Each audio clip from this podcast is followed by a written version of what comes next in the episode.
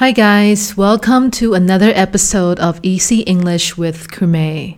In this episode, we're going to talk about how to paraphrase in the IELTS test. ในเอพิโซดนี้นะคะ จะมาพูดถึงวิธีการ paraphrase เวลาสอบ IELTS writing paraphrase คืออะไร paraphrase เนี่ยเป็นหลักการเขียนนะคะที่นักเรียนเนี่ยควรที่จะเรียนรู้ไว้นะเพราะว่าถ้านักเรียนทำไม่เป็นเนี่ยนักเรียนจะเสียคะแนนส่วนของ writing เนี่ยได้แบบง่ายมากนะคะ paraphrase เนี่ยก็คือการที่เรา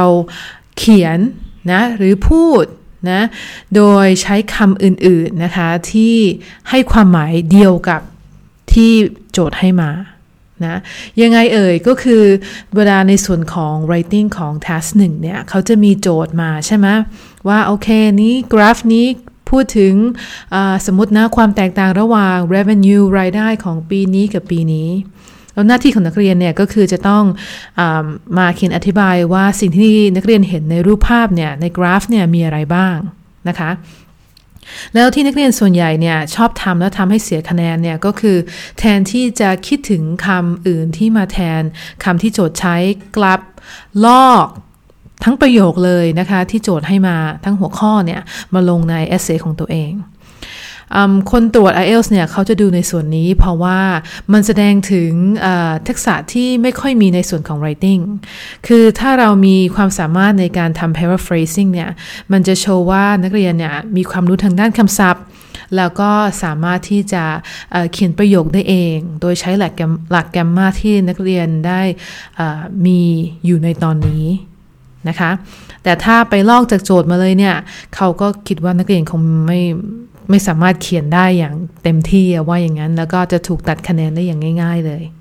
ดังนั้นใน episode นี้นะคะเมย์ไม่อยากให้นักเรียนต้องเสียคะแนนไปฟรีๆเรามาดูวิธีการฝึกนะคะ3ขั้นตอนในการ paraphrase นะคะ ประโยคที่โจทย์ให้มา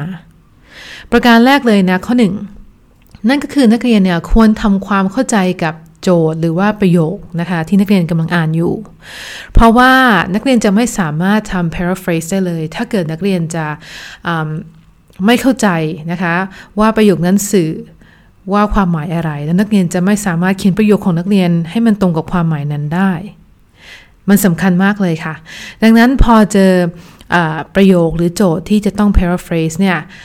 ทำความเข้าใจทุกคำศัพท์มันหมายความว่ายังไง เขากำลังพูดถึงอะไร วิธีการฝึกนะก็คือเอา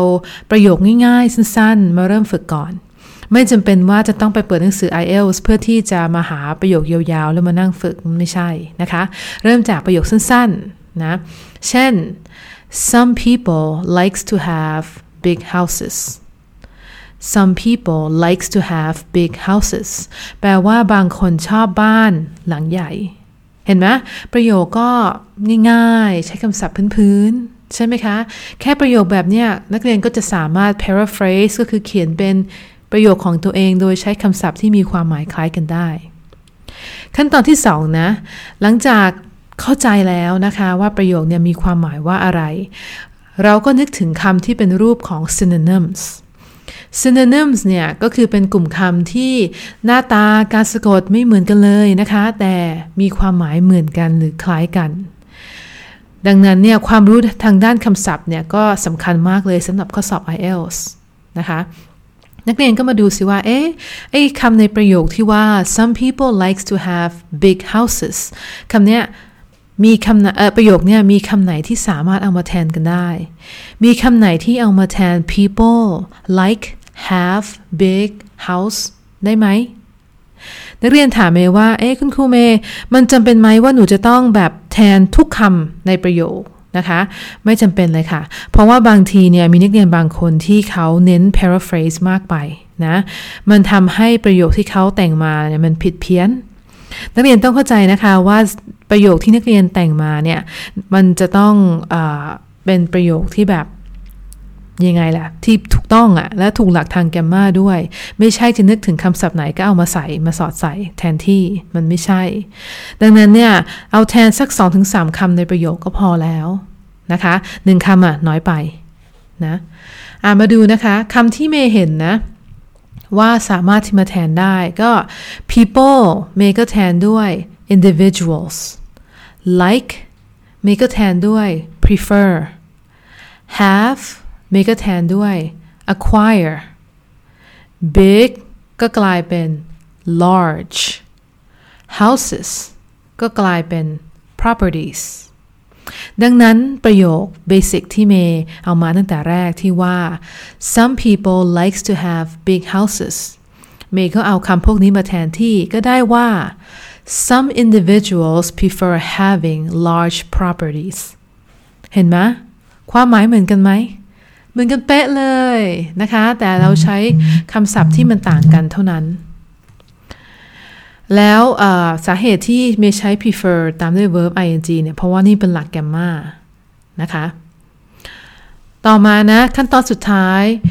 วิธีที่จะช่วยให้นักเรียนทำ paraphrase ได้ง่ายขึ้นเนี่ย นักเรียนจะต้องสะสมคำศัพท์จำพวก synonyms ให้มากที่สุดนะคะคำศัพท์ที่เป็นหมวดหมู่เดียวกันที่มีความหมายเหมือนกันหรือคล้ายกันเนี่ย จะทำให้นักเรียนสามารถทำ paraphrase ได้ง่ายขึ้น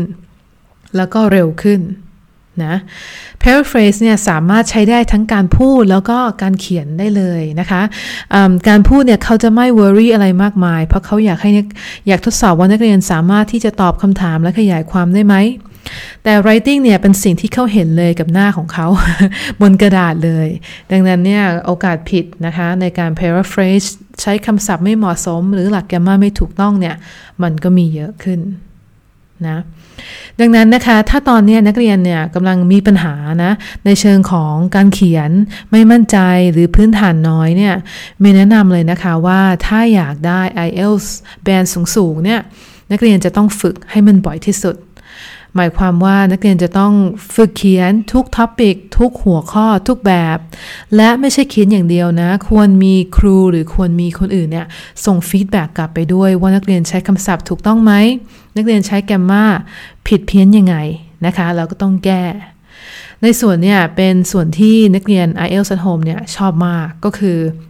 เมย์จะทำการส่ง feedback นะคะ ตรวจ essay ให้กับนักเรียนอย่างไม่จำกัดครั้งเลย นะมีมีหัวข้อมาเยอะแยะเลย ขอให้นักเรียนเขียนส่งกลับมา ครูก็จะส่ง feedback กลับไปให้ทำแบบเนี้ยจนกว่าจะมั่นใจนะคะ จนกว่าจะเก่งขึ้นแล้วก็สามารถฝึก paraphrase ได้อย่างเต็มที่นะถ้าสนใจรายละเอียดนะคะ เรื่องของอตัวคอร์ส IELTS at home และการฝึกแบบนี้เนี่ย นักเรียนสามารถไปที่